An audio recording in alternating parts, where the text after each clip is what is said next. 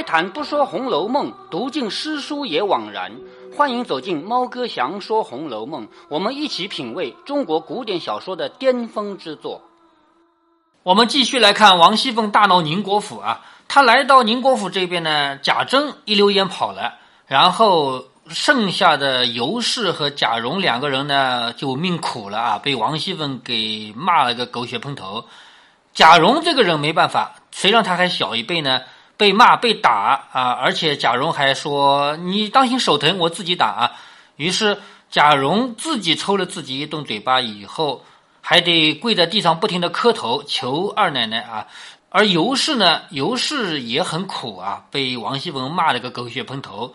尤氏当然也要解释啊，我也劝他们的呀，可是他们不听啊。众机械丫鬟媳妇已经乌压压的跪了一地啊！王熙凤闹成这样的话，那旁边的丫鬟啊什么的，全部跪下来求情嘛，全部跪了一地，陪笑的求说：“二奶奶最圣明的，虽然是我们奶奶的不是，但是奶奶作践的也够了。哈，劝啊，你很聪明，我们家奶奶也就是尤氏啊，她不对，但是你这样闹闹呢也够了。当着奴才们、奶奶们素日是何等的好来，如今还求奶奶给留个脸。”就是以前你们妯娌之间那么好，这次你们不要再吵了，互相之间留点脸面。说着捧上茶来，凤姐儿也摔了，你看给我茶喝的，摔了，一面止住了哭，挽头发，又哭骂贾蓉说：“出去请大哥哥来，我对面问他，就是你把你老爸贾珍请来，我要对面问他。亲大爷的孝才五七，侄儿就娶亲啊，也就是贾晶死了才三十几天啊，作为侄儿的就娶老婆了，这个理我竟不知道。”就是有没有这样的道理，我不懂。你叫你爸爸来问问看，有没有这事事？我问问也好，学的日后教导侄子的啊。也就是如果说贾珍说这是可以的，那我以后教我的小孩也这么教了啊。说家里死了人，五七就娶老婆，是不是？贾蓉只跪着磕头说。这是原不与父母相干，都是儿子一时吃了屎的啊！就是我是我不好，是我不好，跟我爸爸妈妈没关系啊！是我做坏了事啊，是我吃了屎的条索叔叔做的啊！他只能说是我不对呀，他真的去把贾珍叫来吗？是不是？说我父亲也不知道啊，他只能说连我父亲都不知道。如今我父亲正商议着要接太爷出殡，婶子若闹起来，儿子也是个死，也就是那个丧事还没办完呢，要去办丧事了。你如果再闹的话，那。闹得没完没了了，就要要命了嘛，要人命了。只求婶子责罚儿子，儿子紧领，就是你要罚就罚我吧，我不敢怨言，我就领你的罚。这官司还求婶子料理，那个督察院的事情啊，我没办法，还求你去料理。儿子竟不能干这个大事儿，婶子是何等样的人，岂不知？所以说，胳膊只折了袖子里。有一句话说：“胳膊断了往袖子里藏，是不是？是吧？胳膊只折了袖子里，儿子糊涂死了，既做了不孝的事，就同那猫儿狗儿一样，就是你把我当那个猫和狗吧。婶子这样教训，就不和儿子一般见识，少不得还要婶子费心费力将外头的事压住才好。”原是婶子有这个不孝的儿子，既惹了祸，少不得委屈，还要疼儿子。他一口一个儿子，自己认他是王熙凤的儿子，说我不对，我不对，全是我的事儿。但是那个官府啊，还得只能请你出面，你去做。说的又磕头不绝，一边说一边在磕头。凤姐儿见他母子这个样子，也再难往前施展了。好，王熙凤要闹也闹够了，他还能怎么闹呢？总不能真的把尤氏也打打，把贾珍也弄回来打打吧？是不是？闹也闹够了，只得又转过一副形容言谈来。好，下面又换样子了啊！就是天才的表演艺术家又换了啊，又换了一副形形容言谈来，与尤氏反而赔礼说：“你看，刚才骂尤氏的，现在赔礼说，我是个年轻不知事的人，一听见有人告我了，把我吓昏了，不知道刚才怎么样得罪了嫂子。”可是蓉儿说的胳膊折了往袖子里藏，少不得嫂子要体谅我，还要嫂子转替哥哥说了，先把这个官司压下去才好。他反过来又跟尤氏赔礼，你要体谅我，你要饶了我啊。然后呢，这个官司是我挑起来的官司，我不去压下去，你去压下去，因为还要送钱嘛，是不是？你去压啊，叫贾珍去出面。尤氏、贾蓉一起都说：“婶子放心，横竖一点事连累不到叔叔。婶子方才说用过五百两银子，少不得我们娘儿们打五百两银子给你送过去，好补上。也就是刚才你说你用掉五百两银子了，我赔，我给你五百两。好，这一闹的话，王熙凤还赚了两百两银子，是不是？不然岂有反叫婶子又添上亏空之名，越发我们该死了。还有一件事情啊，老太太太太们跟前，婶子还要周全方便，别提这个才好。也就是你到了贾母啊、王夫人、邢夫人那里，不要提这个事情，就当没这个事发生。凤姐又冷笑着说：“你们饶压着我的头干了事，这会子反哄着我替你们周全。”王熙凤是得理不饶人的，想让我去到老太太和太太面前，不要说这种话，不要说这个事儿。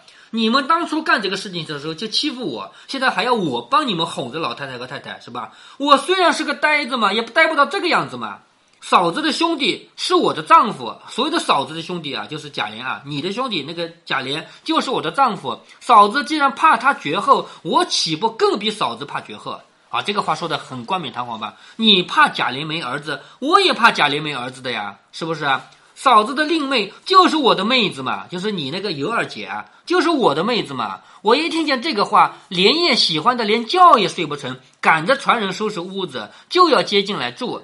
倒是奴才小人们的见识，他们倒说奶奶太好心了。若是我们的主意，我先回了老太太太太看是怎么样，再收拾屋子再去接也不迟啊。也就是那些人还笑我呢，说我赶紧收拾屋子去把尤二姐接进来，应该先给老太太和太太说嘛。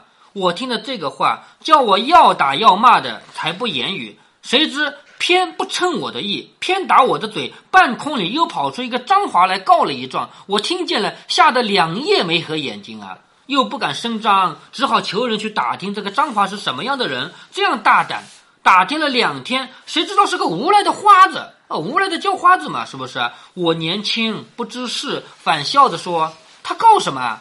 倒是小子们说，原是二奶奶许了他，就是原来那个新二奶奶呀，尤二姐啊，原来是他的老婆。他如今正是急了，冻死饿死也是个死，现在就有这个理被他抓着。就算死了，死的倒比冻死饿死还好一些呢。就是张华之所以要告，反正没钱了嘛，与其冻死饿死，不如去告一状嘛，是不是？怎么怨着他告呢？这个事是爷做的太急了。就是不能怪他告状，这个事是我们做错了嘛？国孝是一层罪，家孝是一层罪，背着父母私娶又是一层罪，停妻再娶又是一层罪，四个罪是不是？俗话说，拼着一身剐，敢把皇帝拉下马。这个俗语你听说过没有？拼着一身剐，敢把皇帝拉下马。所谓的剐是什么意思？什么意思？剐就是一种刑罚，这种刑法是一定要在人身上。慢慢的一刀一刀割，割满九，应该是九百九十九刀，一千刀，一千一千刀，哎，一千刀，割满一千刀才允许他死，这叫剐，是吧？凌迟是不是必须正好一千刀死？哎，对，就是最后一刀嘛，反正要人死还不容易嘛，是不是？但是前面不允许割死，如果第一刀就把人割死了，那就是这个割的人不好，是不是啊？所以这叫剐。你如果说要把皇帝给拉下马的话，那你必须做好这个准备。说拼着一身剐，敢把皇帝拉下马，他是穷疯了的人嘛？什么事做不出来？说的是张华啊。说张华他去告状，他为什么敢告我们呢？他穷疯了嘛？他反正一无所有了嘛？况且他又拿着这些礼，他是有理的呀。你们家有国孝家孝期间娶亲，而且还强逼着别人退婚，不告等着请不成？嫂子说：“我便是个韩信张良。”听了这个话，也把智谋吓回去了。韩信啊，张良啊，是最有本事的人嘛。就算我是韩信张良，听到这个话，我也没办法了嘛。你兄弟又不在家，就是贾玲又不在家，又没个商议的，少不得拿钱去垫补啊。谁知道越使钱，越被人拿住了刀把，越发来讹。就是我花钱花的越多，别人越来要我的钱。我是耗子的尾巴上长疮，有多少脓血啊？就是老鼠尾巴上长一个疮，你能流多少脓出来嘛？是不是？所以又急又气，少不得来找嫂子。尤氏、贾蓉不等说完，都说不必操心，自然要料理的。好，放心放心啊，你受的委屈没没关系，我们替你料理啊。贾蓉说：“那张华不过是穷极了嘛，故舍了命才告的。咱们如今想个法儿，给他一些银子，叫他应了枉告不实之罪，就是再给他些钱，让他同意说以前我告的不对啊。”既然他同意告的不对，他撤了官司嘛就好了嘛。说咱们替他打点完了官司，他出来时再给他些银子不就完了嘛？凤姐笑着说：“好孩子，怨不得你故一不顾二的做出这些事儿来。原来你竟糊涂。若你说的这话，他暂且依了，且打出来的官司又得了银子，眼前自然了事。这些人既是无赖之徒，银子到手一旦光了，他又要来讹诈呀。就是他告一状，你就给他一次钱，那好啊，下次再来告啊，是不是啊？倘或又叨动起来，咱们虽不怕，但终是要担心的。搁不住，他说既没毛病，为什么反而给他银子啊？终究不是个了局啊。贾蓉是个明白人啊，贾蓉知道了啊。原来你要一了百了啊！明白人听到如此一说，便说：“我还有个主意，来是是非人，去是是非者，这个事情还得我了了才好。好，放心，这个事情最初是我做出来的，现在我帮你了，保证他以后再也不来告你了啊！如今我去问张华个主意，或者他要人的话，或者他愿意了事得钱再娶的话，他若说一定要人，少不得我去劝劝我二姨，叫她还是出来，还是嫁给张华。”很简单吧？如果他以后还要来告，我就问他：你究竟是要钱还是要人？你要人的话，行，把尤二姐嫁给他，是不是啊？如果他要钱呢？我这里少不得再给点他嘛。凤姐忙说：虽如此说，我断舍不得你姨娘出去。好，王熙凤说：我怎么舍得尤二姐出去啊？是不是啊？好侄儿，你若疼我，只能多给些钱给她了。就是尤二姐是千万不能嫁给他的，是不是？你再多给点钱他吧。贾蓉知道。王熙凤嘴里这么说，实际上巴不得要把尤二姐给嫁给了张华呢，是不是啊？所以他是要做好人嘛，嘴里这样说嘛。如今怎么说怎么依，凤姐儿喜欢了，又说外头好处了，家里究竟怎么样？你也同我过去回明白才是。就是外面你解决了，那我们家怎么办？我们家不是还有老太太呀、太太之类的人嘛，是不是啊？我们家怎么办？尤氏又慌了，拉着凤姐讨主意，怎么撒谎呢？因为。你要对老太太和太太说呀，我们家被告了，而且我们家在国小家校期间被指瞒亲，娶了个老婆，这些事情你都要想办法呀，是不是啊？尤氏拉着王熙凤讨主意，要撒谎。凤姐冷笑着说：“既然没这个本事，谁叫你干这个事儿了？这会子又是个这个腔，我又看不上。就是你没本事撒谎，你还要干这个事情啊？但要不出个主意呢，我又是个心慈面软的人，凭人捉弄我，我还是一片痴心，说不得，让我硬起来吧。”就是这个事还是交给我吧，我去办。如今你们只别露面，我只领了你妹妹去和老太太、太太们磕头。就是我还是要把尤二姐领到老太太和太太面前，让她去磕一个头。只说原来就是你的妹妹，是我看上了这个尤二姐，不是贾琏偷偷娶的，是我看上了你的妹妹，想要把她给贾琏的。正因为我不大生长，就是因为我不生小孩儿，没生儿子嘛。原说买两个人放在屋里的。如今既然见你妹妹很好，又是亲上加亲的，我愿意娶来做二房。你看王熙凤做好人了吧？这个事情跟贾琏没关系，是我看中了，因为贾琏没有儿子，所以我愿意把他弄来做贾琏的二房。皆因家中父母姊妹刚刚一概死了，日子又艰难，不能度日。等到满百日之后，无奈无家无业，实难等得。好，王熙凤她撒了一个谎，她说。本来呢，要等到这个丧事过去才可以把尤二姐接过来的，但是尤二姐家里没人了，所有人都死光了，饭都吃不上了，是不是啊？我就只好先把她接来了。我的主意是接了进来，已经在厢房收拾出来，暂且住着，等满了福再圆房。好，这是我说的啊，你们听好，我怎么撒谎的？是先把她接了来，等到丧事这个福啊过去了以后才可以结婚。仗着我不怕臊的脸，死活赖去，有了不是也寻不到你们。好，王熙凤做好人了吧？就算有人说这个不对不好，反正也不是你们的事儿，是我看上的嘛，对不对？你们母子想想，可不可以啊？尤氏和贾蓉一起笑着说：“到底是婶子宽宏大量，足智多谋，是不是？”他们都觉得王熙凤是个好人啊。王熙凤把所有的罪名自己担下来，去跟老太太和太太撒谎。到底是婶子宽宏大量，足智多谋。等事情妥了，少不得我们娘儿们要过去拜谢。尤氏忙命丫鬟们服侍凤姐梳妆洗脸。好，因为刚才哭过闹过嘛，要重新梳妆洗脸，又摆酒饭，亲自递酒捡菜。好，尤氏和贾蓉两个人来服侍她吃饭了啊。凤姐儿也不多做，自意就走了。晋元忠把这个话告诉了尤二姐，又说：“我怎么操心打听，又怎么设法子，须得如此如此，才能救下众人无罪。”好，这个毕竟是在国孝家孝期间结的婚嘛，是有罪的。是我怎么怎么样打点的，才让所有人都没有罪。也就是他要跟尤二姐通气，你现在不能承认已经嫁给贾琏了，是我看上了你，先把你接过来的。为什么现在接过来呢？因为你家里人死光了。这个话我们要统一起来啊，少不得我还要去拆开这个鱼头，大家才好。怎么拆开鱼头呢？就是说这个这么难办的事让我去办。好，不知端详，且听下回分解。好，这一回我们看出来了吧？叫苦油娘转入大观园，酸凤姐大闹宁国府。回目里讲到的苦油娘转入大观园呢，还不够苦啊！也就是尤二姐被骗到了大观园里面。虽然说我们看到她也比较悲惨啊，到了大观园里面连吃的都不能保证。使唤的那个丫头呢，名字叫个善姐儿，但是呢一点都不善良。但是跟后面比起来啊，后面更苦，因为尤二姐的命啊，也就这么一小段时间啊，就走到头了。王熙凤去大闹宁国府，她所要的结果是什么呢？本来她要的结果呢，是借着张华这个人把尤二姐除掉。张华和尤二姐是有婚约的吗？那么如果之前的婚约有效，尤二姐就可以直接去跟着张华走掉，嫁给张华嘛，从此以后就不再是他的眼中钉、肉中刺了。但是这条路实际上走不通，我们已经说过了。那么王熙凤大闹宁国府的另外一个目的呢，就是给尤氏和贾蓉一个下马威，让他们知道知道我的厉害。从此以后，你们不要帮着贾琏，特别是贾蓉这个家伙啊，你以后你听我的，不要听贾琏的。还有一个很重要的目的啊，他赚了二百两银子，他明明花了三百两，但是去要了五百两来嘛。接下来王熙凤呢，就又。